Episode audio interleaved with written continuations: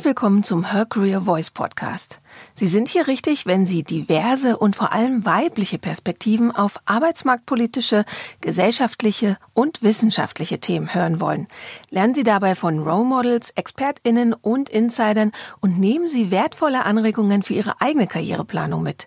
Mit Her Career Voice fangen wir vielfältige Sichtweisen ebenso wie ganz persönliche Einblicke und Erfahrungen spannender Frauen ein von der Her Career Expo Live und aus der Her Career Community. An solchen Tagen, wenn sich die Problemfelder mal wieder im Kopf im Kreis drehen, wünscht man sich ja manchmal, einfach mal aufzuräumen. Schließlich könnte man sich täglich vor der Welt geschlagen geben und das Chaos hört scheinbar niemals auf. Unsere heutige Speakerin aber fordert, um die Welt zu ändern, müssen wir zuerst unser Denken ändern. Maren Ohner ist Professorin für Medienpsychologie an der Hochschule für Medien, Kommunikation und Wirtschaft in Köln. 2016 gründete sie das Online-Magazin Perspective Daily für konstruktiven Journalismus mit. Nach ihrem ersten Buch Schluss mit dem täglichen Weltuntergang 2019 präsentiert die Kognitions- und Neurowissenschaftlerin Maren Ohner in ihrem neuen Werk Raus aus der ewigen Dauerkrise Methoden, die uns helfen, persönliche und gesellschaftliche Krisen zu meistern, indem wir unsere Denkmuster ändern. Denn alles beginnt in unserem Kopf.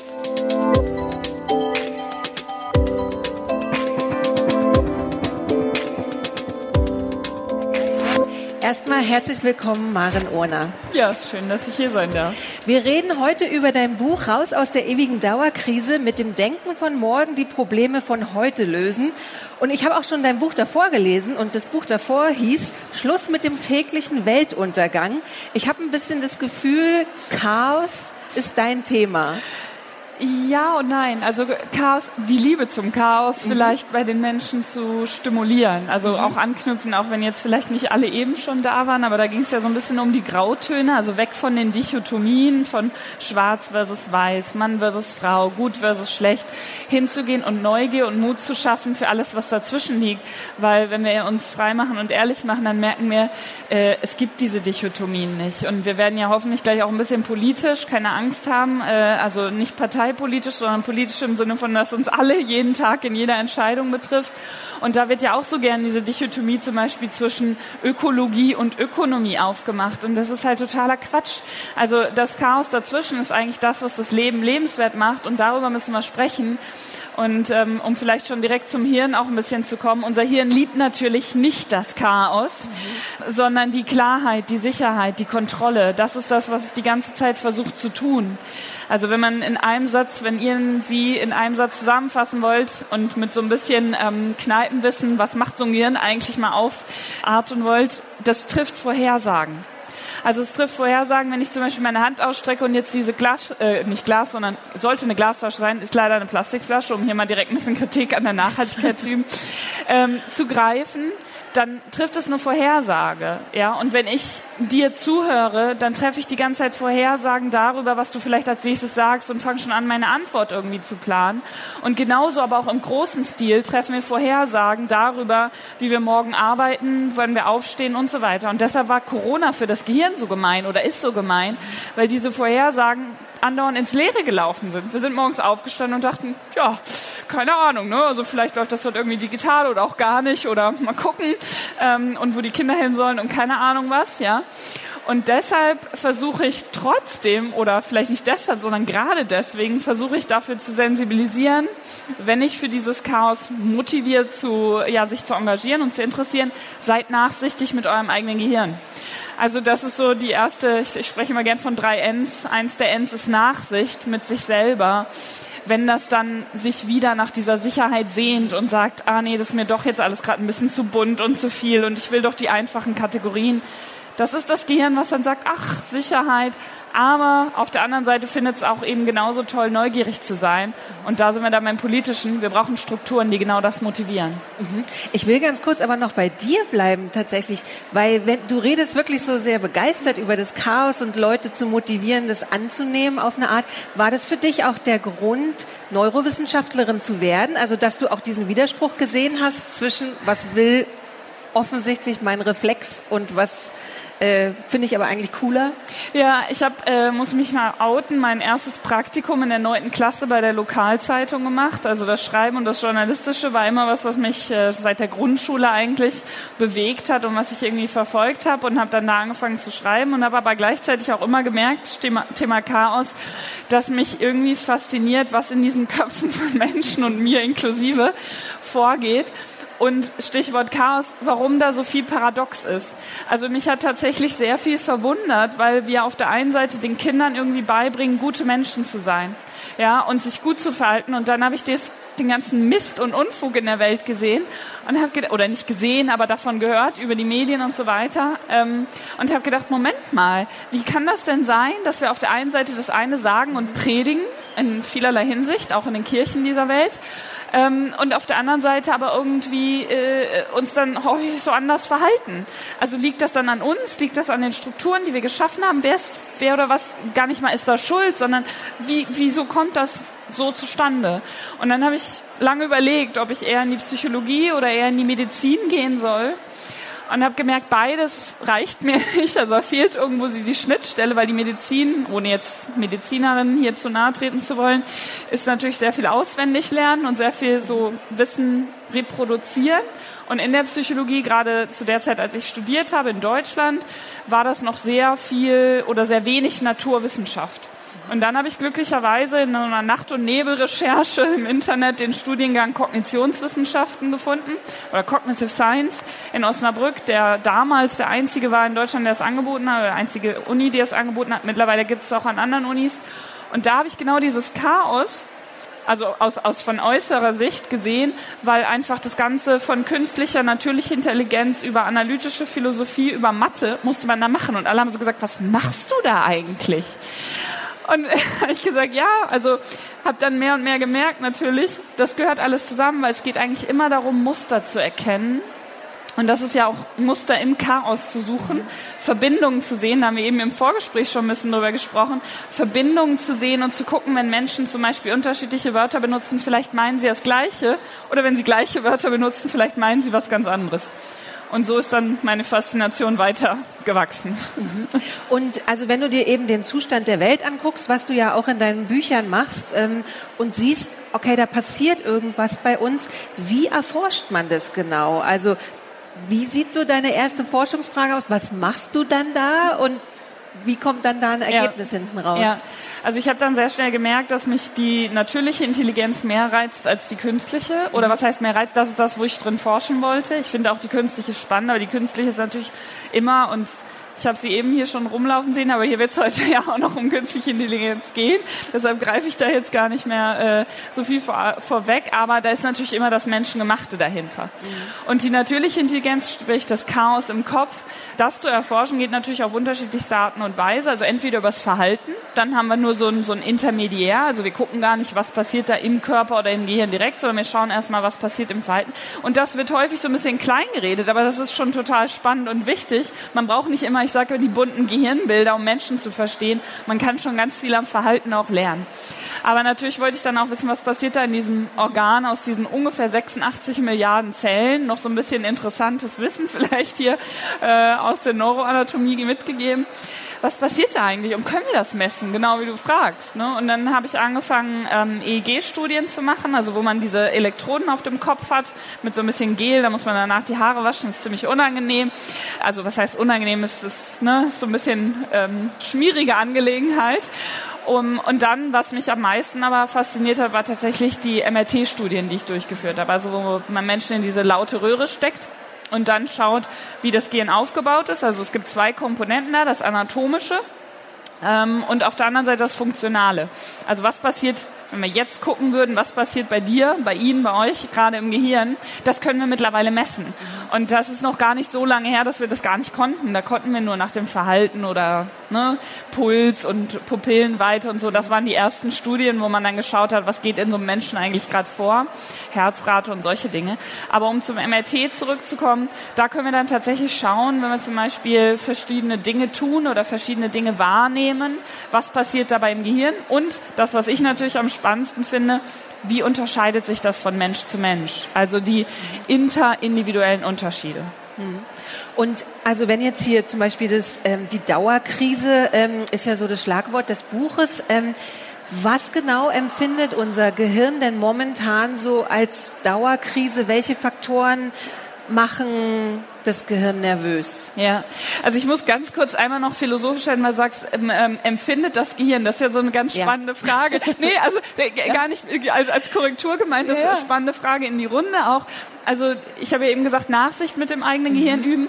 Und da gibt es natürlich in der Philosophie diese spannende, also in der äh, Philosophie des Geistes, wie dann dieser Subbereich heißt, ähm, die spannende Diskussion, wer beobachtet da eigentlich wen? Weil, also ich kann ja nicht mein eigenes Gehirn beobachten, weil wer ist das dann? Ja, also ich habe ja kein Metagehirn und da wird viel darüber diskutiert, inwieweit es natürlich überhaupt möglich ist, sich selbst zu verstehen mhm. oder die eigenen Gefühle oder was du sagst Empfindungen. Ja, also was empfindet das Gehirn? Na, na, das bin natürlich ich. Ja, aber ich bin natürlich nicht nur mein Gehirn. Einige Neurowissenschaftlerinnen würden vielleicht sagen, ja, also ich würde sagen schon noch ein bisschen mehr. Da gehört noch mal so ein Körper und alles, was da äh, mit dazugehört, ähm, dabei. Aber um zu der Frage ein bisschen konkret, also das nur als Einladung an alle, da auch mal so ein bisschen zu gucken, wer fühlt da eigentlich gerade wo. Ähm, zurückzukommen, was macht diese Dauerkrise mit uns? Also Krise bedeutet vielleicht da ganz kurz auch nochmal sprachlich, ursprünglich eigentlich Wendepunkt. Aber die Dauerkrise, wie wir sie jetzt häufiger erleben bzw. kommunizieren und dadurch dann erleben, ist natürlich dieses konstante Überfordertsein. Also konstant Probleme, Krisen, Skandale, Katastrophen in der Welt. Und die erste Reaktion, die unser Gehirn auf solche Dinge hat, ist Fight or Flight oder manchmal auch noch Freeze. Also kämpfen, flüchten oder einfrieren im Sinne von Starre. Ja? Also Igel, die machen das sehr gut. Die haben aber auch einen Schützen, also zumindest für, gegen viele Sachen dann so einen schützenden, äh, so ein Nadel, ich weiß gar nicht, wie es heißt, Kleid. ähm, und bei uns ist es hauptsächlich Fight or Flight. Also wir kämpfen oder wir flüchten. Und das ist erstmal evolutionsbiologisch natürlich super sinnvoll, ja. Wenn das, ich sage immer, Säbelzahntiger oder Mammut vor der Höhle standen, dann mussten wir sehr schnell entscheiden oder unsere Vorfahren, kämpfen wir jetzt oder flüchten wir. Jetzt können wir uns aber auch überlegen, was bedeutet das, wenn wir die Dauerkrise, die es ja eigentlich nicht geben kann, wenn es eine Wendepunkt ist, weil dann drehen wir uns die ganze Zeit im Kreis und wird uns irgendwann schlecht. Aber die Dauerkrise, wie sie uns medial, und das ist ja ein großes Thema von mir, wie du eben auch schon angesprochen hast, vermittelt wird, sorgt dann für Dauerstress. Das heißt, wir sind in so einem chronischen Zustand, wo wir denken, kämpfen, flüchten oder einfrieren, kämpfen, flüchten oder einfrieren. Ja, und wir wissen auch alle, ähm, spätestens, ich sag mal, seitdem es diesen Begriff der Zivilisationskrankheiten gibt, was chronischer Stress mit uns machen kann. Das kann uns eben äh, krank machen auf ganz vielen Ebenen, also sowohl auf mentaler Ebene, Stichwort sowas wie Depressionen und Co. fördern, aber auch auf der Ebene Herz-Kreislauf-Krankheiten und alle diese Dinge. So, und das kann dann natürlich wieder so eine Schutzreaktion hervorrufen, dass wir sagen, Moment mal, das ist mir jetzt alles ein bisschen zu viel Dauerkrise. Und ich sage das gar nicht böse und auch nicht zynisch, sondern eher so ein bisschen, ja, Thema Leichtigkeit, was ja vorher auch hier Thema war. Dann kochen wir halt Marmelade ein und konzentrieren uns auf unser privates Leben. Aber das hilft natürlich nicht unserem gesellschaftlichen Zusammenleben.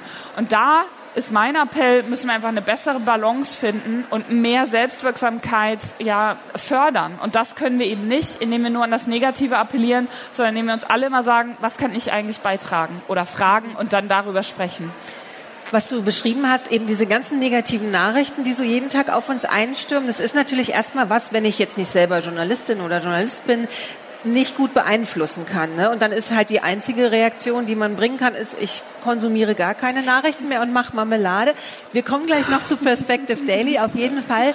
Aber ich will jetzt keine Schleichwerbung machen, es gibt noch mehr als das. Nein, das Konzept ja. ist einfach ja. ja. sehr spannend, deswegen reden wir auf jeden Fall noch drüber. Aber ähm, es würde ja schon helfen, und da ist die Frage, kann man sein Gehirn auch so ein bisschen austricksen, wenn man sich dessen bewusst wäre? Weil das Ding ist ja, wir sind uns ja, ja nicht dessen bewusst, dass uns das so in Stress versetzt. Oder Social Media ist ja auch so ein ja. Beispiel, dass uns das eigentlich irre stresst, obwohl wir denken, ich entspanne jetzt mal eine halbe Stunde bei ja. Instagram oder YouTube oder was weiß ich. Ähm, aber eben wir gar nicht merken, wie die ganze Zeit Adrenalin Was und so ausgeschüttet und wir krank werden. Ja. Kann man das denn so ein bisschen austricksen, dass man sich da schon mal so ein bisschen ermächtigen kann? Ja.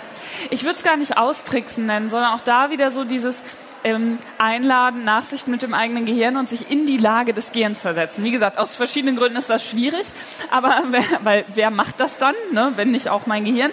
Aber so ein bisschen zu verstehen, warum dieses Gehirn zum Beispiel so gerne, ein bisschen wie mit Junk Food, ja. Also ist ja das Gleiche, sich da so hingezogen fühlt. Zu dem Social Media Ding, es gibt mittlerweile ein eigenes Phänomen oder einen eigenen Begriff für dieses Phänomen des Doomscrolling. Also, dass wir durch die Neg du kennst das, ne, durch die negativen äh, Nachrichten spalten irgendwie durch und gar nicht so richtig davon weg können. Das ist wie diese Chipstüte, die dann plötzlich leer ist oder die halbe Stunde, die dann plötzlich vorbei ist, ja. Mhm. Und da geht's genau wie du sagst, darum, sich das bewusst zu machen. Ich sage immer, wenn, wenn Menschen fragen, ja, okay, was mache ich jetzt dagegen? Also wir haben alle diesen Negativitätsbias, wir haben alle diesen diese Konfirmationsbias, also diesen Bestätigungsfehler, Confirmation Bias, dass wir eher Dinge glauben, die in unser Weltbild passen.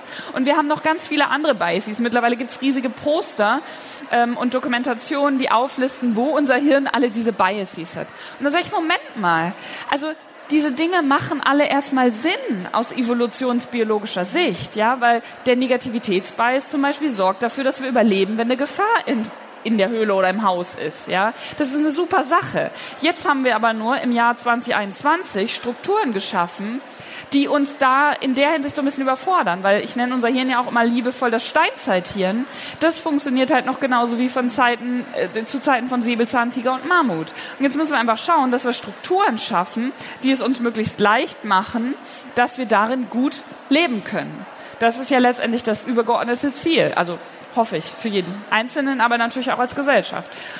Und da können wir uns einfach nur immer wieder bewusst machen. Also genau das, was du gerade gesagt hast. Immer wieder zu gucken, Moment mal, was mache ich hier eigentlich gerade? Möchte ich das? Ja, egal, ob es beim, beim Essen ist, beim äh, Kontakt mit anderen Menschen oder eben beim Medien oder noch allgemeiner Informationskonsum. Und ich spreche da ganz gerne immer, wenn ich äh, Verbraucher und Verbraucherinnen oder Konsumentinnen und Konsumenten anspreche oder Rezipientinnen, Rezipienten, als Medienhygiene, das Konzept. Dafür so ein bisschen zu sensibilisieren, weil Hygiene ist was, das kennen wir alle. Also die Brücke ist dann schnell gebaut, mhm. ja. Wir denken alle drüber nach, was für ein Wasser wir trinken, dass wir regelmäßig duschen, die Haare waschen, was auch immer tun. Ähm, aber das, was wir in unser sensibelstes Organ, das Gehirn, lassen, da denken wir aus meiner Erfahrung, Beobachtung noch zu wenig drüber nach. Und deshalb brauchen wir mehr von dieser Informationshygiene. Und da kann tatsächlich jede bei sich anfangen.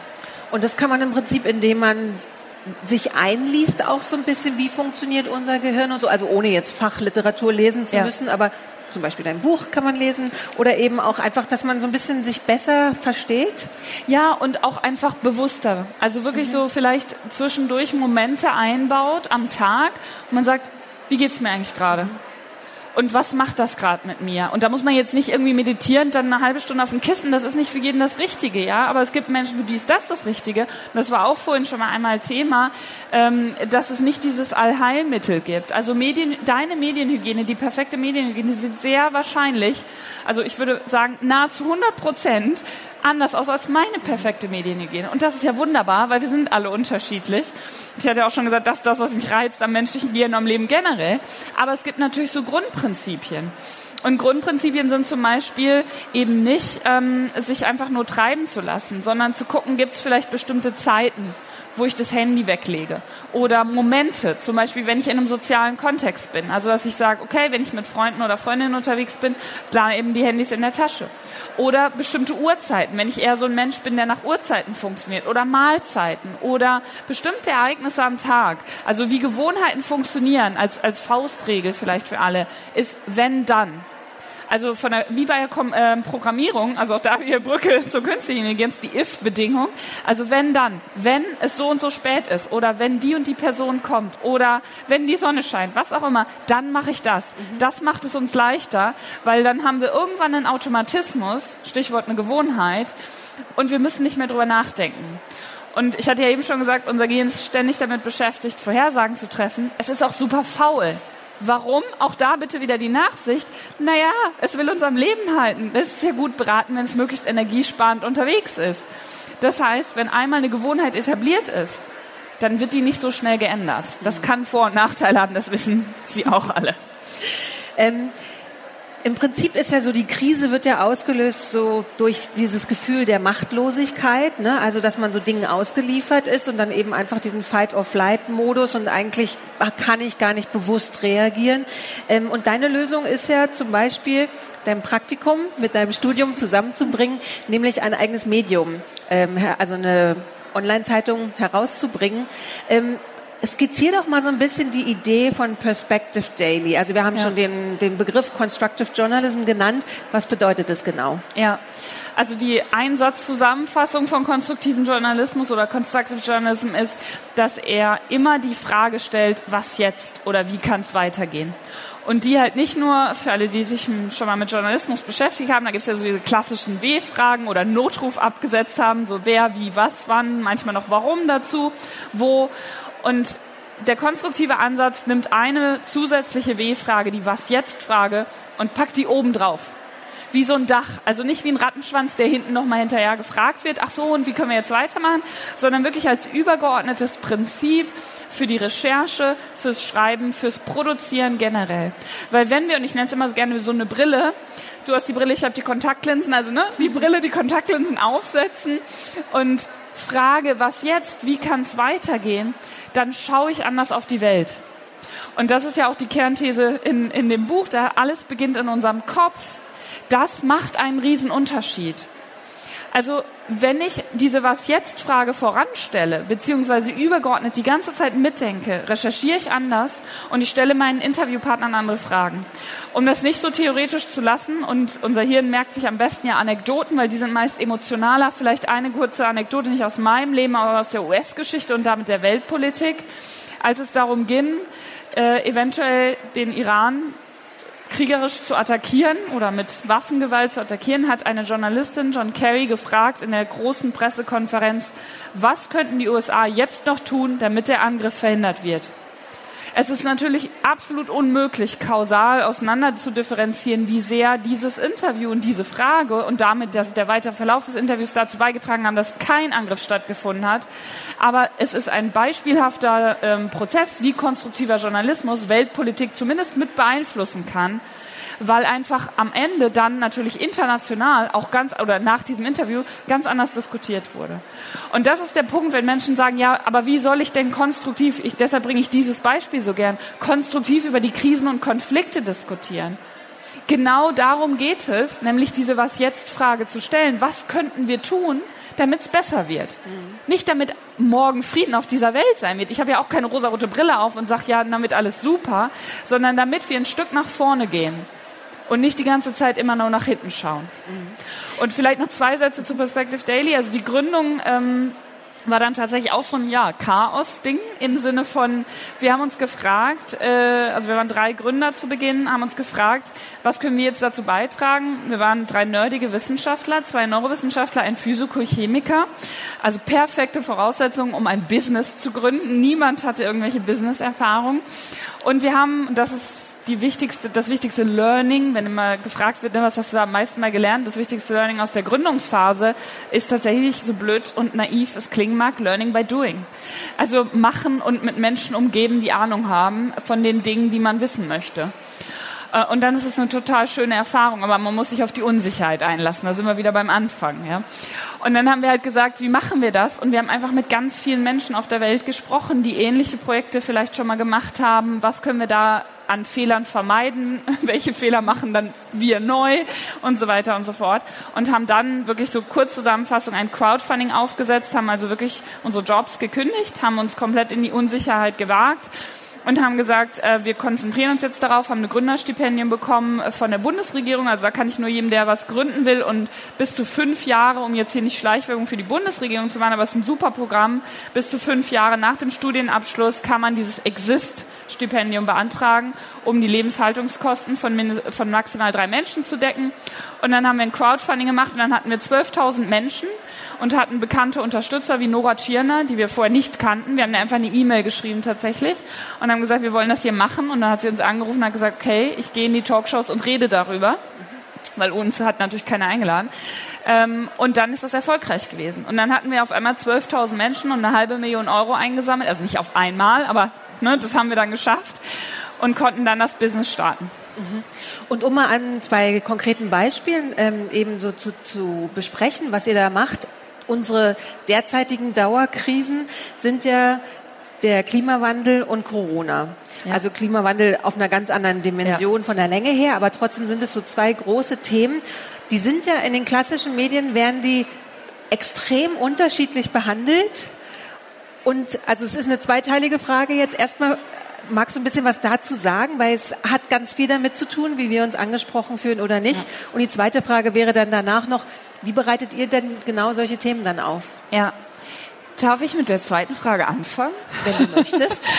Weil das spricht an das erste Konzept äh, vom dynamischen Denken, was ich in dem äh, neuen Buch vorstelle, weil ich da daran appelliere, und das ist das, was wir bei Perspective Daily eigentlich auch von Anfang an gemacht haben oder versucht haben zu tun, mehr nach dem Wofür statt nach dem Wogegen zu fragen.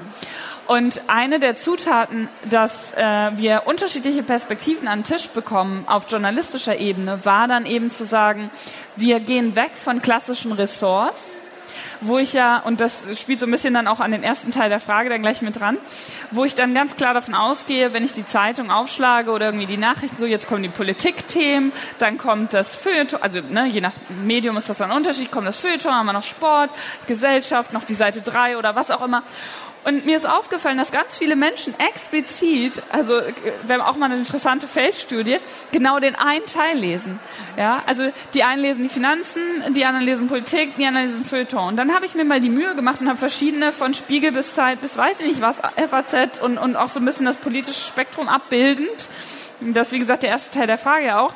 Ähm, die Sachen in den unterschiedlichen Rubriken durchgelesen habe gedacht, Mensch, was wäre das ein toller Beitrag gewesen, hätten die sich mal vorher zusammengesetzt weil ich dachte, das ist ja schizophren, ja. Also da sind wir wieder beim Thema Chaos, weil es wirklich komplett unterschiedliche Perspektiven waren und die hätten so viel voneinander profitiert, beziehungsweise die Berichterstattung, wenn die sich zusammengesetzt hätten. Dann haben wir bei Perspective Day gesagt, okay, wir wollen es anders machen. Wir machen keine Ressorts, wir machen Themen. Weil genau wie du die Frage ja auch begonnen hast, hier geht es doch eigentlich um Inhalte. Und wenn ich das Thema Klima, und ich spreche mittlerweile eigentlich fast nur noch von Klimakrise oder Katastrophe, wenn ich mich diesem Themenspektrum oder dieser Gedankenwelt annehmen möchte, dann kann ich da politisch drauf gucken, ich kann da gesellschaftlich, ich kann da feuilletonistisch, ich kann da sogar vom Sport her drauf gucken. Ja, das ist völlig egal. Wir müssen da sogar von diesen unterschiedlichen Perspektiven drauf gucken. Und ich versuche weniger Menschen abzuprellen, wenn ich eher thematisch dran gehe und sage, hey, das ist ein Thema, was uns alle betrifft und dann die verschiedenen Aspekte einpflege. Und dann bin ich auch sehr viel leichter bei dem Wofür und wie können wir weitermachen, weil es auf einmal nämlich um Zukunft geht. Und dann geht es nicht mehr um Politik versus Gesellschaft versus Sport, sondern dann geht es um eine gemeinsame Zukunft, die natürlich verschiedene Lebensbereiche hat, aber die sind menschengemacht. Und diese Grenzen aufzubrechen und nicht mehr in diesen ja, vorgefahrenen Kästen zu denken. Und das ist das vielleicht, um die Kritik dann da ähm, ein bisschen auch konkret werden zu lassen, was mich eben an vielen anderen Medien stört, ich will nicht sagen frustriert, aber doch manchmal auch frustriert, ähm, ist halt A, dass sie nicht genug miteinander reden, ähm, also die unterschiedlichen Ressorts, äh, dass ein Selbstverständnis von der eigenen Arbeit angenommen wird, das einfach faktisch nicht möglich ist. Also sprich, dass zum Beispiel davon ausgegangen wird, dass eine objektive Berichterstattung möglich ist. Und das ist ja eins, äh, du kennst das erste Buch auch, eins meiner ähm, ja, Spielfelder, Schrägstrich Kampffelder, wo ich in den äh, Redaktionen der Nationen und mit Journalistinnen und Journalisten der Nationen und darüber hinaus im Gespräch, im Austausch bin, um da auch ähm, für zu sensibilisieren, dass wir alle immer subjektiv unterwegs sind, aber auch dafür zu sensibilisieren, dass es gut ist und dass es Spaß macht, wenn wir das zulassen und als eingestehen und nicht proklamieren, wir könnten objektiv diese Welt sehen oder darüber berichten letzter Satz zu der Frage, warum das nicht geht, ähm, ist spätestens seit 2015 schon auf ganz individueller Ebene der Farbwahrnehmung weltberühmt geworden. Vielleicht erinnern Sie sich ihr euch an The Dress, das Kleid.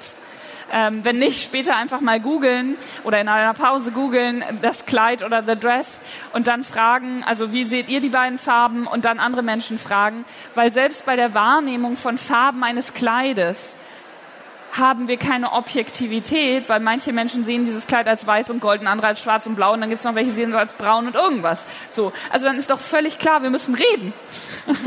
und das funktioniert nicht, indem wir sagen, ich habe recht. Dieser Perspektivwechsel, den ihr anbietet, also dass ihr sagt, wir schauen in die Zukunft und berichten jetzt nicht nur, was jetzt die letzten drei Tage war, sondern was kommt als nächstes. Da kann man natürlich jetzt sehr geduldig warten, dass alle anderen Medien auch anfangen damit. Aber kann man denn vielleicht auch als Leserin, Leser, Zuhörerin, Zuhörer, was weiß ich, selber irgendwie sich austricksen, wenn man klassische Medienberichterstattung konsumiert, sich zum Beispiel diese Frage stellen oder ja, so? Ja, also äh, bin dir dankbar, dass du das nochmal äh, hier auf die individuelle Ebene hebst, weil genau das ist natürlich der Punkt, ähm, was ich meine, wenn ich sage, alles beginnt in unserem Kopf. Und da sind wir wieder bei der Selbstreflexion. Also ich kann natürlich nicht abstellen, die Biases und all das, und ich kann natürlich mich nicht auch aus einem System, da ging es ja eben auch schon ein bisschen drum, ne, System komplett rausnehmen, aber ich kann es halt anders einsortieren und wahrnehmen. Und ich kann auch bewusst für mich entscheiden, nicht nur wann konsumiere ich, da hatte ich ja eben schon viel drüber gesprochen, jetzt sind wir ja auch bei dem Was. Ähm, und dann natürlich auch dem Wie. Also ich habe natürlich eine ganz andere Brille als du wiederum oder als Sie alle, wenn Sie bestimmte Dinge wahrnehmen. Und wir können diese Brille aber ständig verändern, beziehungsweise noch stärker, wir tun das sowieso.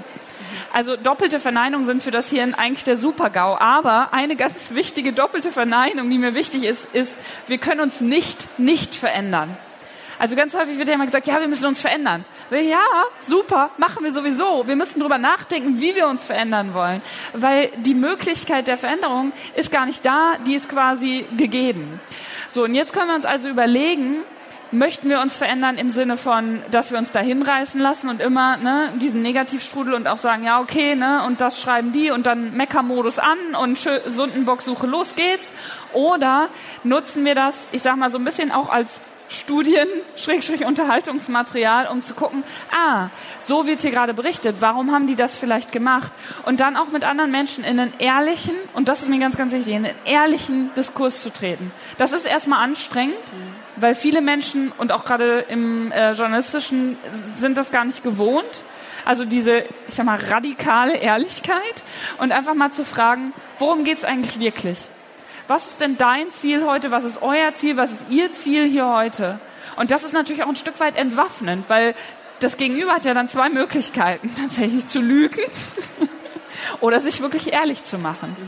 Und wenn das passiert, das sind so die, ich spreche ungern von Magie, aber ähm, vielleicht die magischen Momente, weil dann kann was Neues entstehen und dann kann auch auf einmal Stichwort wofür statt wogegen kann eine Brücke gebaut werden, weil wir weniger nach dem Trennenden schauen, also Stichwort Gruppendenken, die zweite Zutat beim dynamischen Denken und mehr nach dem Verbindenden, also zu schauen, was verbindet uns eigentlich. Und was ist das gemeinsame Ziel, auch da wieder in die Zukunft gerichtet, wie wir gemeinsam miteinander leben wollen? Mhm. Also jetzt nicht unbedingt in einem gemeinsamen Haushalt oder so, aber ne, so grundsätzlich auf diesem Planeten ja. Erde. Der Spruch kommt nicht von dir selber, sondern war ein Schild, ich glaube auf dem Brocken, da stand drauf Augen auf und durch, was natürlich ein super, also mich hat es sofort angesprochen und führt natürlich in deinen zweiten Teil ähm, gut rein. Also die, knapp die Hälfte des Buches sind Lösungen für dieses Dilemma, was wir haben. Ähm, und diese zwei Punkte Neugier und Naivität, also Nachsicht mit unserem Gehirn, hast du ja gerade schon so gesagt. Aber dass das so zwei Zutaten sind, die uns einfach rausführen aus dieser Ohnmacht, die wir quasi ja. gegenüber dieser Dauerkrise haben. Ja. Genau, Nachsicht haben wir schon ein Häkchen dran. Äh, mach mal weiter mit der Naivität, weil die zu gut zu dem Augen auf und durch. Was war auf dem Brocken, hast du dir richtig gemerkt? Das Stichwort Anekdoten. Ne? Also es war eine Wanderung, die ich äh, da mit meiner besten Freundin auf den Brocken, also Brocken ist im Harz, der höchste Berg, äh, 1100 irgendwas Meter hoch. Und da war dann so ein Poster und sie sagte, Maren, das ist doch genau unser Ding, oder? Und da sagt sie, da steht nicht Augen zu. Und es war für eine Ausstellung, eine Werbung. Und ähm, es passt einfach so wunderbar, weil es genau diese Naivität für mich zusammenfasst, ähm, die ich versuche bei den Menschen zu, zu stimulieren bzw. freizusetzen. Also diese Liebe fürs Chaos oder für die Unsicherheit und dieses sich freimachen von dem, das muss jetzt perfekt sein. Also erstmal, ah, was bedeutet überhaupt perfekt? Wer definiert das und ähm, macht das dann Spaß? Nein, sehr wahrscheinlich nicht. Also wird es auch nicht erfolgreich, weil im Mittel ist es so, wenn wir von negativen Emotionen getrieben sind, ähm, egal ob es Angst, Stress, Wut ist, dann treffen wir keine guten Entscheidungen. Beziehungsweise dann wird das, was wir produzieren, sehr wahrscheinlich schlechter im Sinne von ähm, das Gemeinwohl uns und anderer Menschen betreffen und auch das Ergebnis qualitativ, als wenn wir positive Emotionen haben. So, aber wann können wir positive Emotionen bekommen? Naja, nur wenn wir wirklich auch wahrnehmen. Und dafür müssen wir die Augen öffnen. Und dafür müssen wir uns naiv und, und auch ein Stück weit frei machen von diesen ganzen Zwängen und Druck und Vorstellungen. Und wir haben eben ganz kurz, wenn ich das sagen darf, als du gesagt hast, ja, bei Konferenzen, wo die aus Frauen ausge für Frauen ausgerichtet sind, ist eine andere Grundstimmung, ja, ist eine andere Lockerheit und dieser Druck, so der, der häufig dann da ist, und das hat ja ganz damit zu tun, dass ich jetzt irgendwie nur noch mit Frauen interagieren möchte, weil dann kein Druck da ist. Da kann auch sehr hoher Druck entstehen, aber ähm, sich das vielleicht auch dann mitzunehmen auf die nächste gemischte oder eher männerdominierte Konferenz und da diese Ehrlichkeit und Naivität mal einfach reinzubringen und zu gucken, was passiert dann. Mhm. Und natürlich ist das erstmal, und dann sind wir beim nächsten, mutig, beziehungsweise, ähm, naja, wir brauchen Neugier. Also wir brauchen Neugier, auch diese Naivität zu praktizieren und auch mal, ne, viel wird im Moment über Scheitern und Hinfallen und, und Fehlerkultur und so gesprochen. Auch das spielt natürlich damit rein. Mittlerweile ist mir das manchmal schon ein bisschen zu hip, so nach dem Motto, dass das, das Scheitern ist jetzt das neue Erfolgreichsein. Also man muss mindestens einmal gescheitert sein, um irgendwie mitreden zu dürfen. Aber gut, ähm, das kann auch jeder und jeder für sich selbst entscheiden. Aber Neugier und Naivität gepaart sind das, wo unser Gehirn auch uns dafür belohnt. Also das ist das Spannende. Also wir haben uns ja ganz oft diese Strukturen jetzt geschaffen, die uns diese maximale Sicherheit vorgaukeln, Stichwort Versicherungen und sowas. Und auf der anderen Seite das Neue und das, ich sag mal, auf den Mond fliegen, ja, und Smartphones bauen und Impfstoffe entwickeln und weiß ich nicht was Tolles zu tun, das passiert, wenn wir im Neugier und im Naivitätsmodus sind. Die meisten Erkenntnisse, wann kommen die uns? Wenn wir eigentlich nicht davon ausgehen. Das ist der klassische auf der Toilette oder Dusche Moment, ja? Weil unser Gehirn dann wenn es vermeintlich nichts tut, das kann es sowieso nicht, auch im Schlaf passiert ganz viel, wenn es vermeintlich nichts tut, dann kommen diese, ich nenne sie ja Plop-Momente, ne? also diese neuen Erkenntnisse, wo auf einmal eins und eins oder eins, zwei und drei oder fünf und sieben zusammenkommen und so ein Aha-Moment entsteht. Und die müssen wir zulassen, indem wir naiv und neugierig sind. Und es passiert dann in dem Moment, weil diese ganzen Denkmuster, die wir quasi gelernt haben von außen, gerade nicht aktiv sind? Weil wir nämlich so wenig über das Gehirn wissen. Das passiert nämlich, weil das Gehirn eben keine Maschine ist. Also da schon mal der Mini-Appell auch, bitte, bitte vergleicht nicht oder vergleichen Sie nicht das Gehirn mit einem Computer. Es ist so anders. Also wir haben natürlich mittlerweile, und da geht es ja wie gesagt später auch noch drum, ne, um künstliche äh, neuronale Netzwerke und, und autonomes Lernen und so weiter und maschinelles Lernen und, und selbstlernende Systeme. Aber wir wissen so wenig darüber, wie unser Gehirn wirklich funktioniert. Was wir aber wissen, ist, dass es sehr viel komplizierter ist, als die meisten Menschen annehmen. Und meine Überzeugung auch ist, dass wir niemals komplett verstehen werden, was da eigentlich passiert. Also Stichwort Bewusstsein. Das ist so der, der heilige Gral der Neurowissenschaften. Ähm, was bedeutet es, wenn ich die Farbe rot sehe oder bei dem Kleid zurückkomme? Ne? Was passiert dann, wenn ich sage, ich liebe das und das oder ich hasse das und das? Ja? Und das Faszinierende für mich ist immer mehr zu erkennen, wie wenig wir, sprich die Menschen, die Menschheit oder ich als Individuum eigentlich darüber weiß.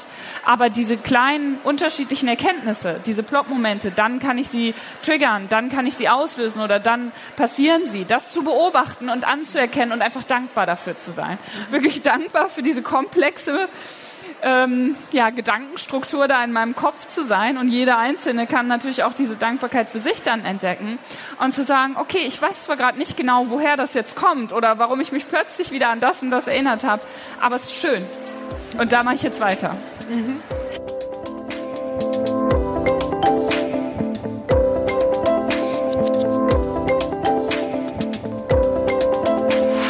Wenn Sie jetzt Lust haben, in die Unterhaltung einzusteigen, dann besuchen Sie uns auf der nächsten Her Career Expo in München und netzwerken Sie zusammen mit tausenden ExpertInnen aus den verschiedensten Branchen und Fachbereichen. Oder fangen Sie gleich von zu Hause aus an, zum Beispiel über www.hercareer-landstates.com. Ob virtuell oder im Real Life, wir vernetzen Sie gern. Wenn Sie gerade eine neue Herausforderung suchen, dann probieren Sie unbedingt www.hercareer-jobmatch.com aus. Bei Fragen zum Podcast schreiben Sie uns einfach eine Mail an podcast at her-career.com. Abonnieren Sie den Her Career Voice Podcast auf iTunes, Spotify oder wo immer Sie Ihre Podcasts hören und empfehlen Sie uns an Ihre liebsten KollegInnen. Alle Episoden gebündelt finden Sie zum Beispiel unter www.her-career.com slash podcast. Wir sind glücklich und stolz, dass Sie ein Teil der Her Career Community sind. Danke, dass Sie anderen zuhören, um uns alle weiterzubringen. So klingt Female Empowerment. Spotify oder wo immer Sie Ihre Podcasts hören und empfehlen Sie uns an Ihre liebsten KollegInnen. Alle Episoden gebündelt finden Sie zum Beispiel unter www.her-career.com slash podcast. Wir sind glücklich und stolz, dass Sie ein Teil der Her Career Community sind. Danke, dass Sie anderen zuhören, um uns alle weiterzubringen. So klingt Female Empowerment.